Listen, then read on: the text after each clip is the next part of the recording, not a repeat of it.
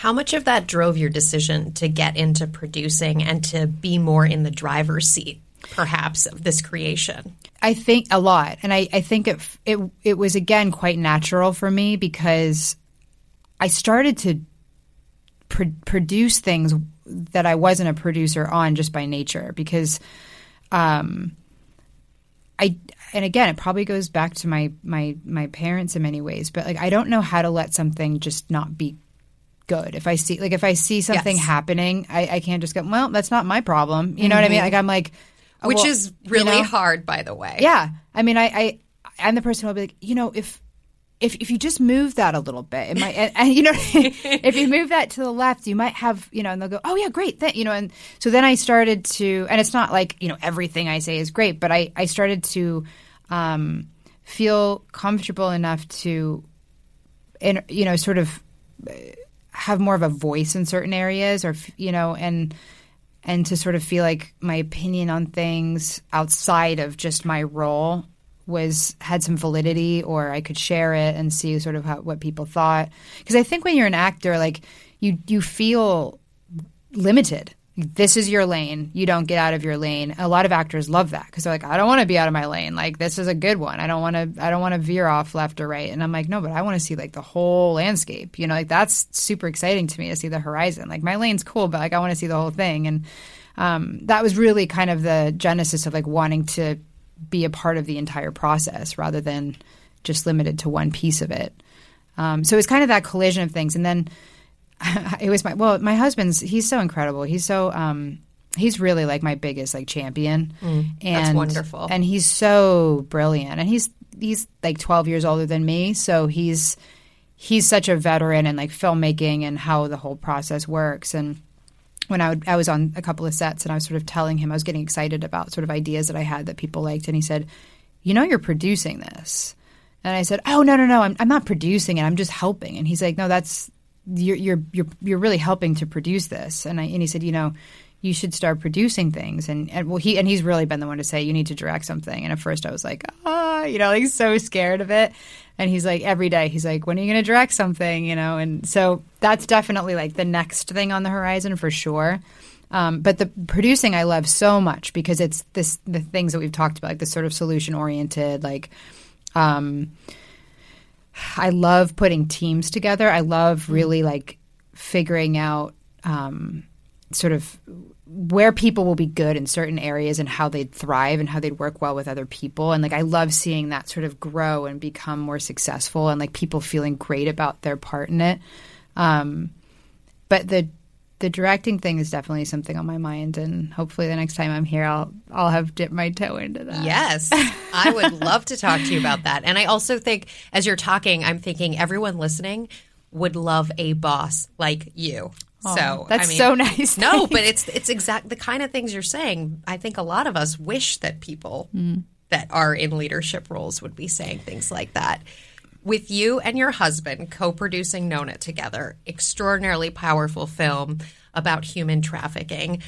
Two real questions on that. One, working with your husband, what that's what's that like? And two, what would draw you to the topic? I mean, it's incredibly powerful, but it's also a really, really tough subject. Definitely. Um, well, he and I are.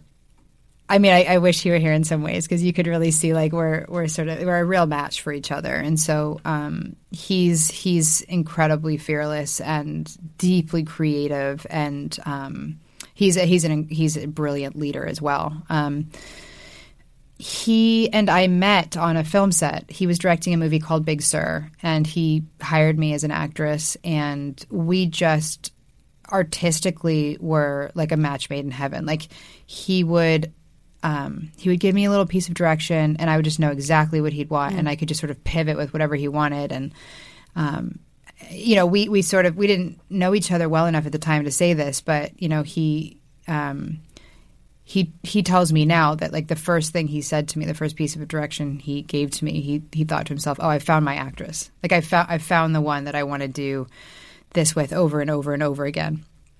And I felt the same way. I remember thinking, "He's so good. Like I really can't mess this up. I want to work with him again." And um, and then and we just we just were a great match that way and we weren't together until months after after the movie wrapped um, we were very professional but the moment we were together it was just like like it's sometimes people ask what's your engagement story i'm like oh we didn't have one we just looked at each other and we were like oh you're my person like that's it like mm-hmm. it was a it was a completely mutual like oh good. Like again no plan b. Like all in. Yep. you know immediately.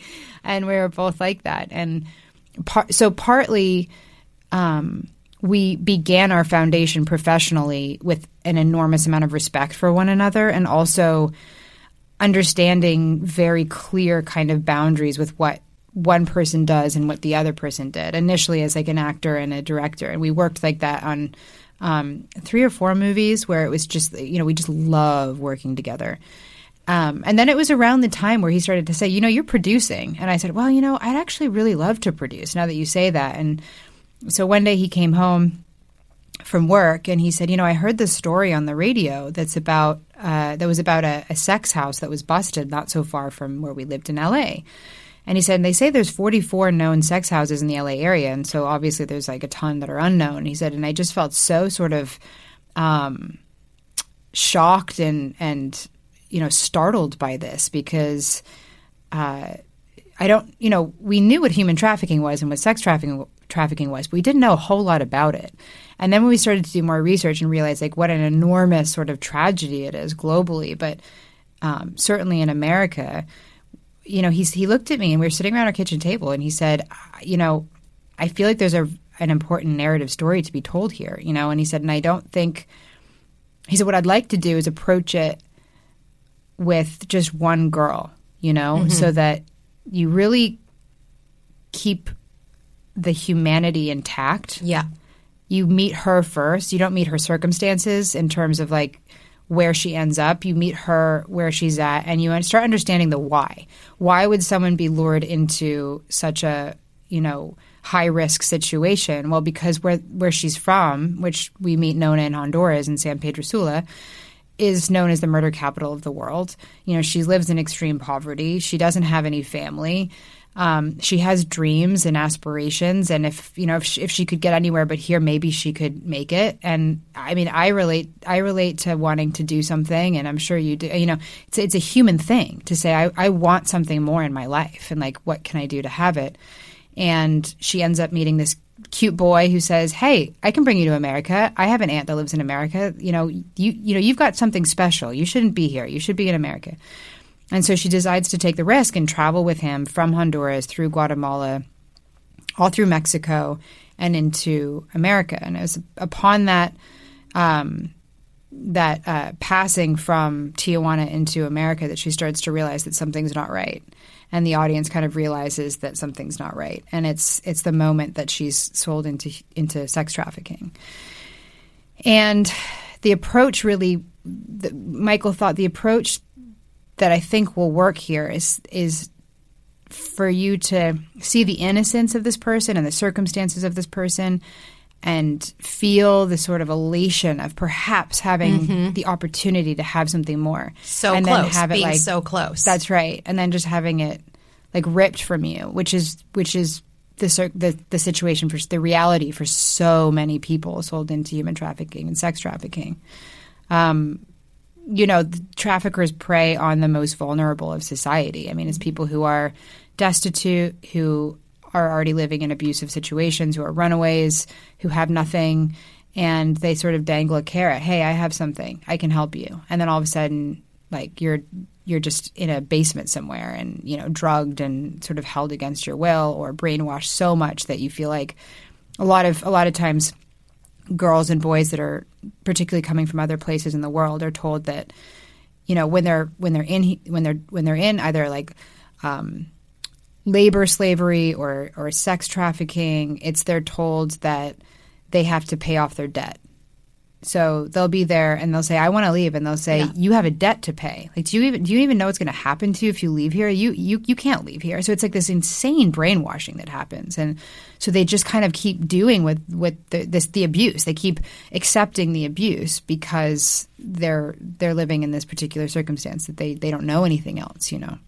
Well, I find it, I think it's really impactful and um, moving storytelling. So, congratulations you. on your work there. When you think back over the course of all of it leading up to this point, what's been the toughest lesson you've had to learn along the way? The toughest lesson I've had to learn, um, you know, it probably goes back to the solution oriented part of myself. I, I started to meet, you know, it began as a movie and it really has turned into a mission. Um, started from art, has become an activist, you know, artist to activist kind of thing. And I, I, it's very like telling of myself where it's like it starts with something like a seedling that's like so pure artistically and then it sort of blossoms into something else and you sort of have to keep, you know, following that that drive somehow. And I think the the hardest thing is that um, it's it's difficult to find like a real solution for this you know and that's why the movie ends the way it does is in the why it's not sort of like wrapped up in a you know a red ribbon which is like you know what happens to her? What does she get deported? Does she go back? Like does she you know it's like it's the sort of question mark that is looming over our country specifically now in terms of um, human rights issues and people who are just so desperate and, and want something else than the complete and utter horrors that they're living with. And so I think that's the greatest challenge is is that you know um, there might there might not be an answer right now, but um, there's incredible people fighting the fight. Like I've been working incredibly closely with an organization called CAST, which is the Coalition to Abolish Slavery and Trafficking, and they're absolutely incredible. Um, a, a lady named Kay Buck is the CEO, and she's absolutely extraordinary. And she um, she runs Cast, and Cast is exceptional because they work with survivors of human trafficking for uh, about a year and a half to two years. So it's not this sort of like misconception of like bust the girl out and let her loose and like everything's great. You know, it's like sh- they they they extend a hand to say, you know, we are going to help empower you, you and we'll you know we'll give you an opportunity to restabilize yourself psychologically, physically, and find center again. And it takes some time. Um, but they have an enormous success rate, and, and the majority of those victims of human trafficking um, start working with and for CAST, and then start to work with sort of newer victims of human trafficking, and they become survivors. So, you know, there's there's incredible people working out there to help overcome this. It's just it's a it's a tough it's a tough issue. Worst advice you received along the way? Worst advice would be t- well, the worst advice that I've that I've had that I didn't take was to have a plan B in my life, and that um, I don't know what you know. It's funny. I don't know what would have happened if I'd had a plan B. Meaning, you know, I was at a crossroads at 18, which was go to college or follow my heart and my dreams to become an actor. And You'd gone into Princeton, Yeah. which is one of the hardest colleges, universities to get into in the country. Yeah, I was super academic in high school, and I was also working in in uh, in filmmaking and Right. Also, where the odds are not so good. no, I mean, well, that and that's where the advice came from, which was a very protective quality of like, look, they're like less than one percent are going to succeed at this, and so I guess in that sense, the advice why it rubbed me wrong was that I thought, but I am the one percent, you know, and I and I just I thought if I don't think I'm the one percent, then I'm just the other 99. And then when it, so it was it was like a real conflict in my head, which was to have this like like again like the the the youthful sort of unbridled like crazy confidence to say no, but I am I'm going to do it. I'm going to make it. I'm going to I'm going to fulfill my dream, which is probably again why Blue Crush was so important because it sort of was this like collision of like character and myself. But um but that I just had to believe it. You know, if I didn't believe it, then no one else was going to believe it. That's for sure. So it was it was that decision of like not having a plan B and just going for my dreams that um, that I decided to do. So you deferred at Princeton a couple of years. Yep. And then finally, And finally, yeah, finally, I said that I would. Um, I was gonna, you know, I was gonna let go of the the uh, of deferring, and and I was gonna go and give it a, a, a good shot, you know, in Los Angeles, and um, and I remember saying, "But maybe one day." and it was so amazing because the the school, you know, um, I you know I think they deal with a lot of like exceptional cases. Like the person that I roomed with at orientation was like a nuclear physicist. You know what I mean? So it's like I'm like just this like actor like doing my thing, and like there's people doing incredible, magnificent things. So for me, they were like. You know, it's okay. They said, but um, you know, if you ever want to come back, there's a spot for you. And I Do you was think like, you'd ever go back? I honestly I wouldn't put it past myself because like I'm so curious and like I could see that strangely becoming something that I would like need to do um, later in my life. Like my mom went back to college, I think around 50. Maybe yeah, I think she was around 50 and it was like the most fulfilling thing she's ever done like, to get her degree. Um, you know, I think she I think she got like 2 or 3 years and uh, and and it bothered her that she didn't see that through so she just finished it out. And she i remember as as being a kid like watching her like go to class and and coming back and being so excited about you know what she learned and the paper she had to write and in a strange way, I think I'd probably be a much better student, honestly. Yeah. As- well, as I someone- think, I mean, I loved college, Yeah. but I really do sometimes think if I went now, I would appreciate it so right. much more. It feels like a means to an end. Then, like it's like Yeah. you're kind of like I have to do this in order to get this. Where if you if you're lucky enough to reverse engineer it and do it for sort of pleasure or personal fulfillment, then it's it's all the more enjoyable. By the way, it sounds like your parents are pretty remarkable. Oh, they're amazing. I'm so lucky. Oh my god. I you know, every like every moment that goes by and I I just I'm so deeply grateful for them. I mean, they're uh they're my rock. They really are. Like they're the people who taught me everything and um had the greatest influence on me and like I think as you know, as I've gotten older and I'm in my mid 30s and I think about my own children, I think yeah, they they they they did good. You know, they really did, and it's not. It's certainly not easy. You know, to to to be an, an extraordinary parent, and they really were. Well, I have a good feeling that everything that they've instilled in you will be instilled. Oh, in- thank in you, and as you. Thank you. Congratulations! Thank I'm you so, so, excited much. for you. I really appreciate it. This was a great conversation. thank you. I know Thank I had so such. I'd love. joining I could us. talk all night with you. I could as well. and come back when you're a director. oh, We'll I will. You know, I promise. Awesome. thank you. All right, it's the end of the interview, which means it's time for our No Limits Entrepreneur of the Week, where we feature one of you, our amazing listeners, who's building something of your own. And this week's No Limits Entrepreneur is Anna Brockway, who is the co founder and president of Chairish. And just so you know, it is spelled like a chair, C H A I R ish. Because it is a curated online marketplace for buying and selling vintage and used furniture. Anna is a mom of three, and before launching her company, spent 10 years raising her family. She calls herself a compulsive redecorator and felt like there wasn't a place to easily sell furniture she no longer needed or buy new used items. So she and her co founders created Chairish, the company, almost six years ago from her dining room. Here she is to tell you more. Hey everybody, I'm Anna Brockway. I am the co-founder and president of Chairish. If you don't know us, we are the indispensable online source for chic and unique furniture, art, and decor for your home. Come check us out.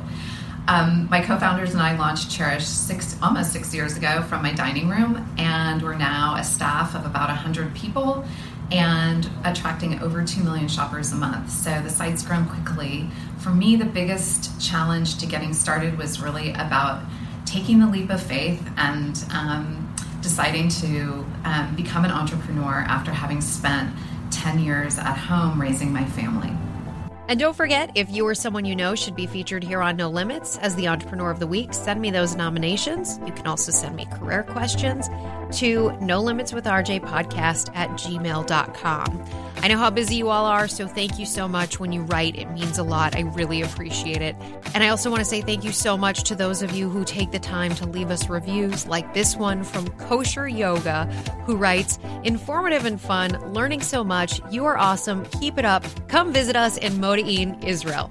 I would love that. So someday. Finally, a shout out to our wonderful team here that helps make this happen every week. My producer, Taylor Dunn, editor, Brittany Martinez, research assistant, Lane Wynn, and the ABC radio team, David Rind, Elizabeth Russo, Josh Cohan, Andrew Kelp, and Steve Jones.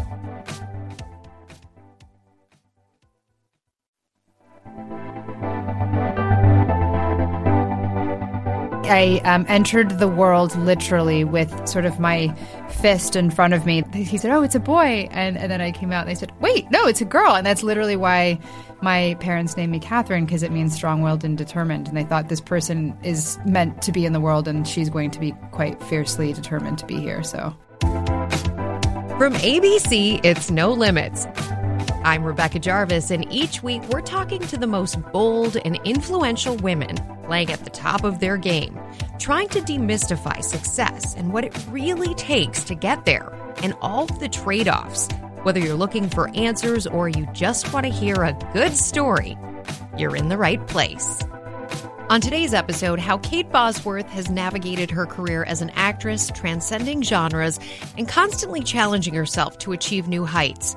From her first role at just 14 years old to finding her voice as a producer, Kate is someone who has shown that the combination of determination, talent, and authenticity can be the key driving force to finding not just success, but success on her terms. Here's Kate Bosworth. Kate Bosworth, welcome to No Limits. Thank you so much. I'm so happy to be here with you. I'm so excited to be here with you. We were just having this conversation um, off the podcast about determination, and you were born determined from day one. Yes, I, I um, entered the world literally with sort of my fist in front of me. They, my my parents decided to not know the sex of the child, and so when I was coming into the world, the doctor said, "Oh, it's a boy," because it was like so aggressive in a way. Like it was like, "I'm here," and I'm I love that. I'm excited though. to be here, and and my and and they, they he said, "Oh, it's a boy," and and then I came out and they said, "Wait, no, it's a girl," and that's literally why my parents named me Catherine because it means strong-willed and determined, and they thought this person is meant to be in the world, and she's going to be quite fiercely determined to be here. So. That is so cool. yeah. Well, I definitely want to talk about the the new film you're produ- you've co-produced with your husband Nona, um, but I want to go back a little bit to your childhood because you got into acting so young, 14 years old, but it was sort of by accident. Yes, it was. So you know, and it's funny because in hindsight, I was such a like an artistic kid who love to entertain. Like I, I, remember having these like weird puppets, and I would like demand to put on these like bizarre puppet shows. I was a strange child, actually. Like. Were they regular puppet shows for your They were parents? regular puppet shows. I would make so I'm an only child and my cousin who um who is a boy, he is also an only child, and we are like a year apart. And so we were kind of like brother and sister, and he was a year younger than me.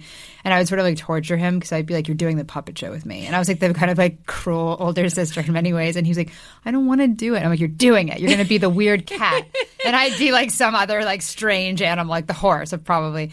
And uh, and and in hindsight, I'm like, that's a very sort of. And I would like write my plays, and I would like act it out with the with the puppets, and um, and I would make my mom and, her, and my dad and their friends watch the like the show, um, and I in hindsight, so so cut to you know I get into middle school. I was horseback riding a lot, became obsessed with horses, and and I was I was showing, I was jumping.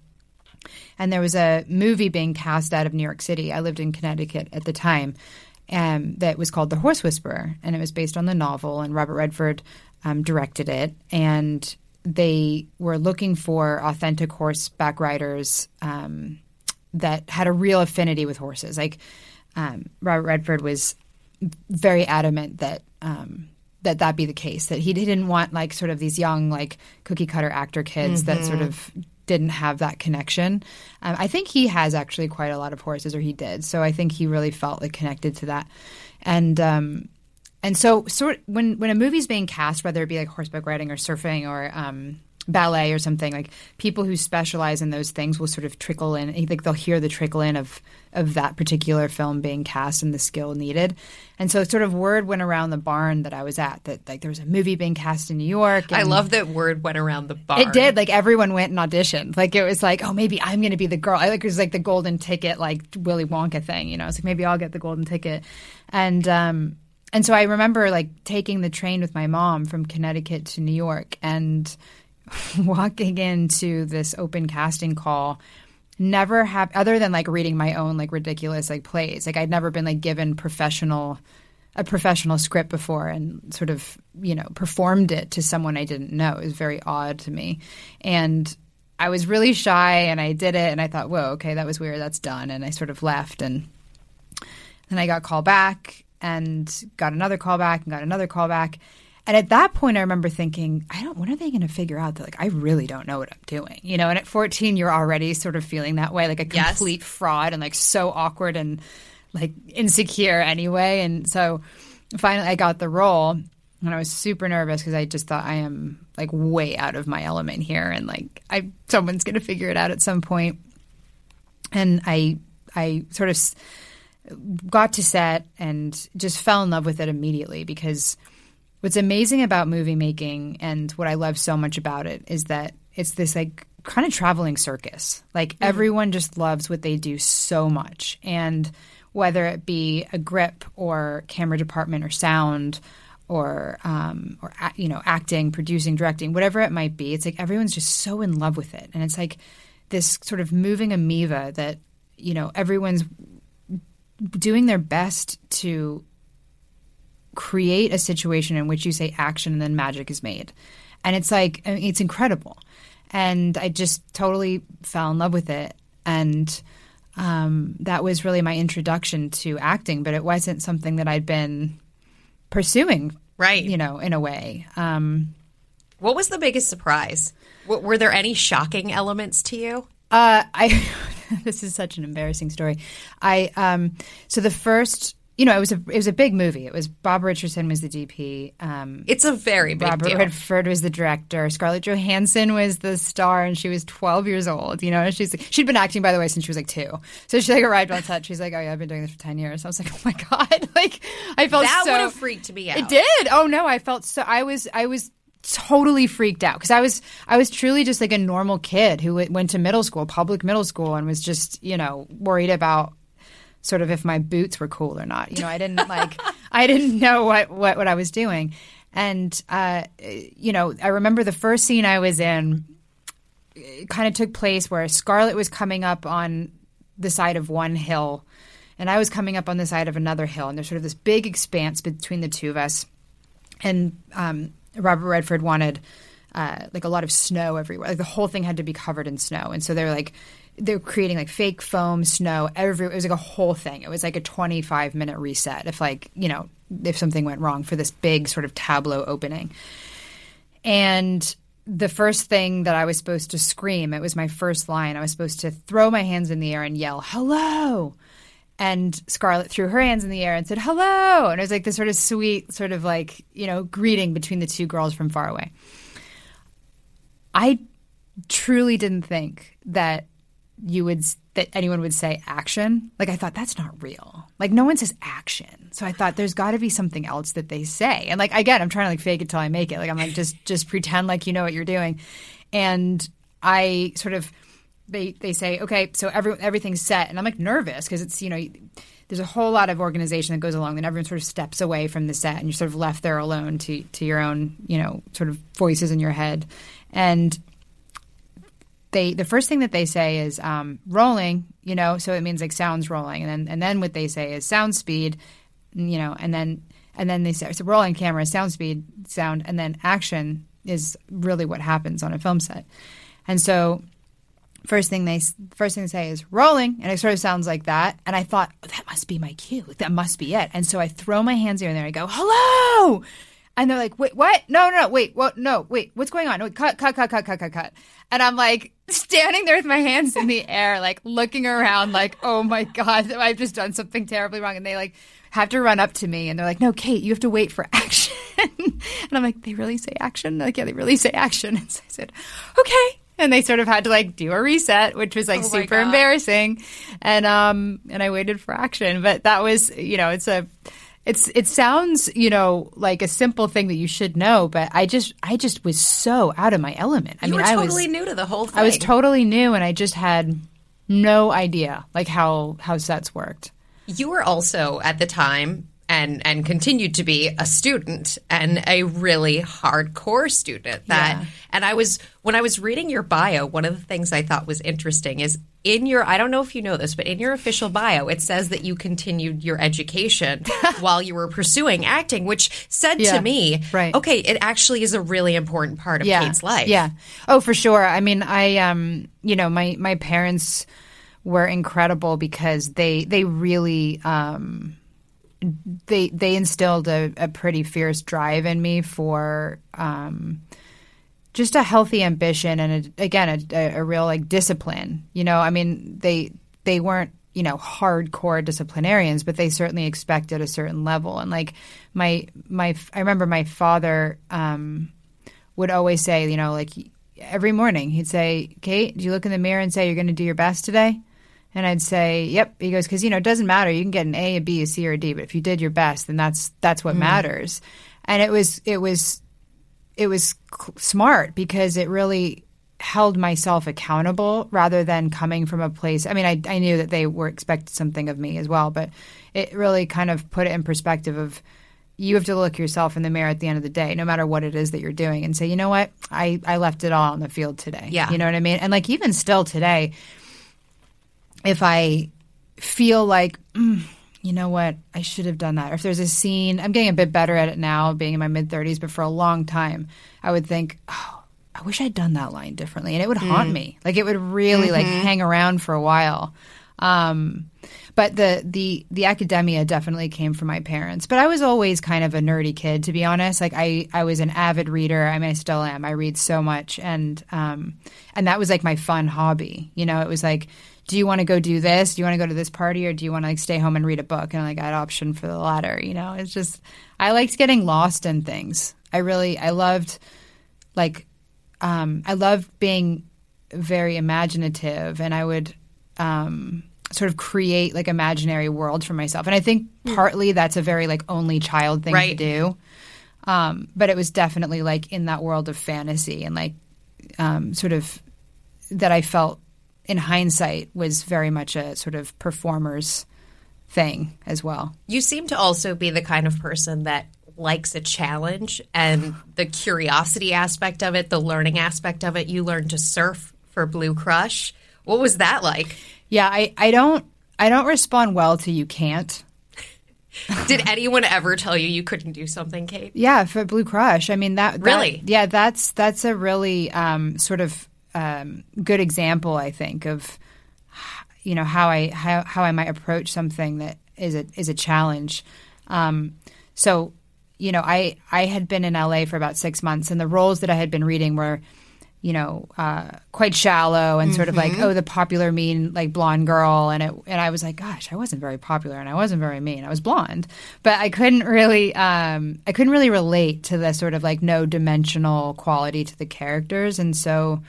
Um, I, I just wasn't I wasn't connecting with them and I was I was thinking, you know, this might this might just not really be what I'm looking for. Um, and then Blue Crush came to me and I just I connected with it so deeply because, you know, though I'd never touched a surfboard before, admittedly, um, I, I knew what it felt like to like want something so badly and to have a sense of fearlessness and to also feel a little bit out there and adrift and and and not quite sure what I'm doing, where, where my feet were at, and um, and and I, I and, and what it felt like to to want to achieve a dream like so much, you know, like so deeply within, and I uh, I just I thought I have to do this, I have to get this role. So I went and I read, and I came back and I read, and finally they said, you know, we we love your reading, like you clearly have a connection to this character, but you know it's it's a real prere- prerequisite to have surfing experience and which is totally understandable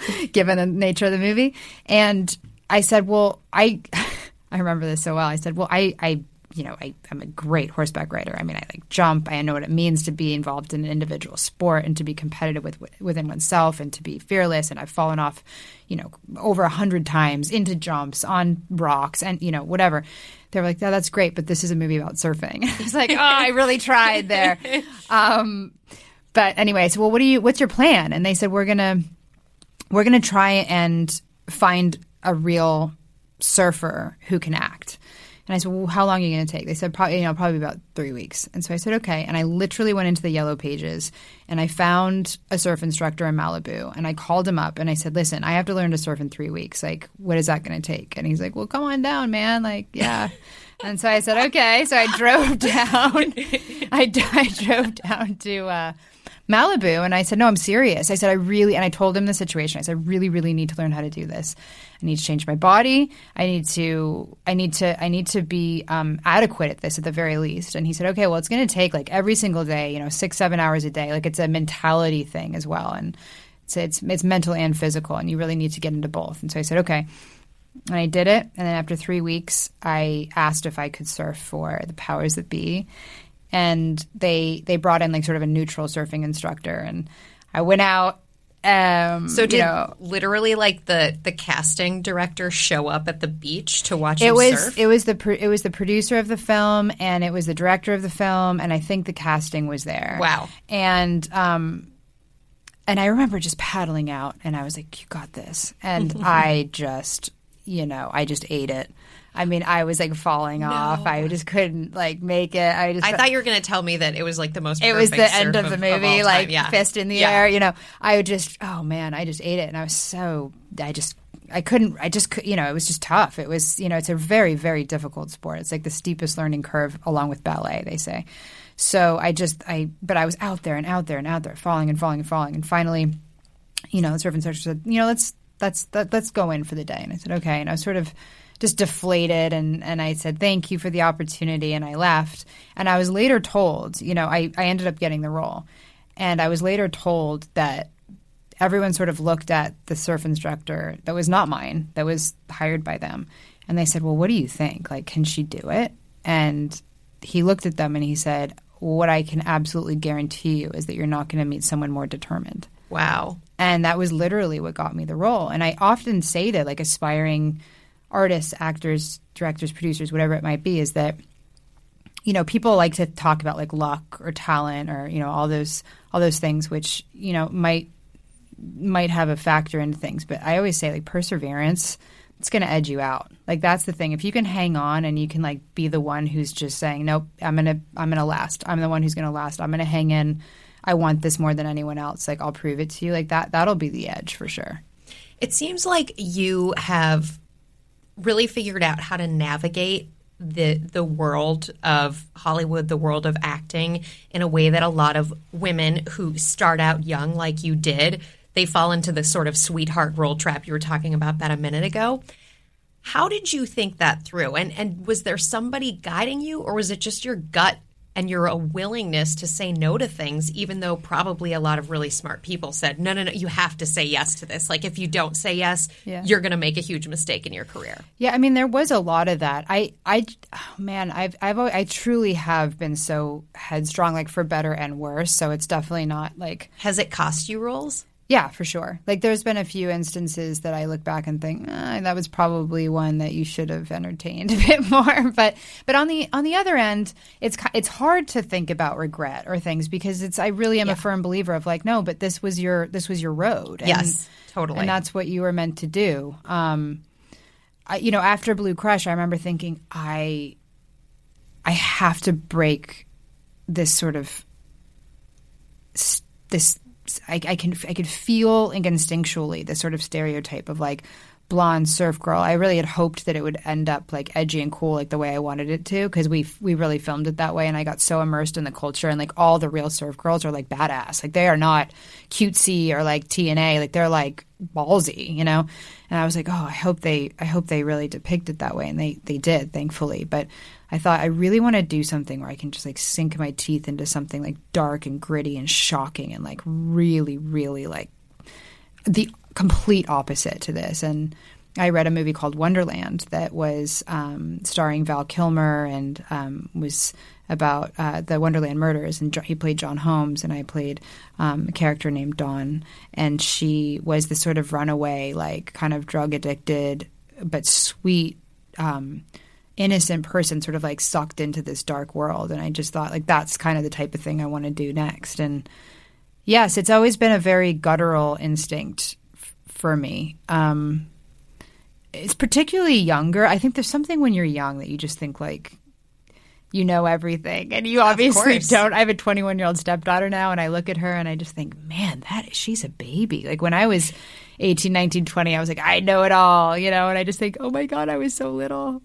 And, Yes. um, but there's something kind of amazing about that purity too, you're just like, you just feel things so deeply, and you know, it's there's something quite magical about that as well. You know, Yeah, I often think now in my life, I, I have the same same feeling looking backwards, but there's also a respect for it because you just know certain things and you feel more in at least in my experience you almost feel more confident in your your instincts and i think part of it is you have less to lose because you haven't built as much of uh, of a track record at that point um, and and now I'm almost at this point. I'm I'm like in my mid to late 30s, but I'm at this point where I'm kind of trying to get back. Like, how do I take pieces of that and apply them now? Because there was a span of my life where I started sort of just doing the right thing in quotation marks, and now I'm like, okay, now I'm gonna. There's this quote from Picasso: "Destroy to create," and I think about that. Like now I'm at this point where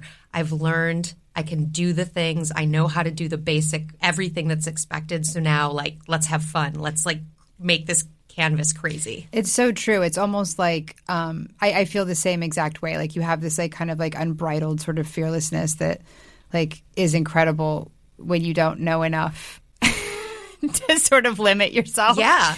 But then I like I found the twenties to be like the the most like oh just the roughest sort of like especially the early ones like the first like f- mm, the first like three to four years I found to just be like real tough um, because I think I sort of felt like you know I I I'm I feel like such a you know I was just raised such a normal person that like when this sort of um the attention came on to th- I didn't that was the thing I didn't really anticipate was like oh you know you love this and you love the art of this and you love the circus and you love creating with and you love the magic but hey there's also this whole other side of like you know crazy notoriety and fame that's like I, it's really difficult to know what to do with that at such a young age. I just felt like i didn't know how to um i didn't know how to process that because it felt like people were projecting a version of myself onto me. And i thought well i know myself really well. And like i would read an interview and i thought that's not me. Like that's such a weird version of what someone would take from me for like you know an hour of my life. Like and it, it just bugged me you know because um, it just didn't feel real. That like I, I have a hard time when something veers away from like really feeling true and like real to me, and when things start feeling like um, too like artificial or or um, uh, just fleeting, like something that just doesn't feel like tactile to me. I, I don't respond very well to it. So I had to find a way to um, like maintain my love for what I do, and then also have enough experience in my life, and also just as a woman, like as a human being on the planet, to go, okay, that's what that is, and you can put that, you can compartmentalize that in this place. Understand what it is, and it doesn't have to like eclipse everything that you're doing in such an overwhelming, sort of fearful way. You know what I mean? But it, it just took some time for sure. How much of that drove your decision to get into producing and to be more in the driver's seat, perhaps, of this creation? You'll hear more from Kate Bosworth after a quick word from our sponsor. Hey, I'm Andy Mitchell, a New York Times bestselling author. And I'm Sabrina Kohlberg, a morning television producer. We're moms of toddlers and best friends of 20 years. And we both love to talk about being parents, yes, but also pop culture. So we're combining our two interests by talking to celebrities, writers, and fellow scholars of TV and movies Cinema, really. about what we all can learn from the fictional moms we love to watch. From ABC Audio and Good Morning America, Pop Culture Moms is out now wherever you listen to podcasts.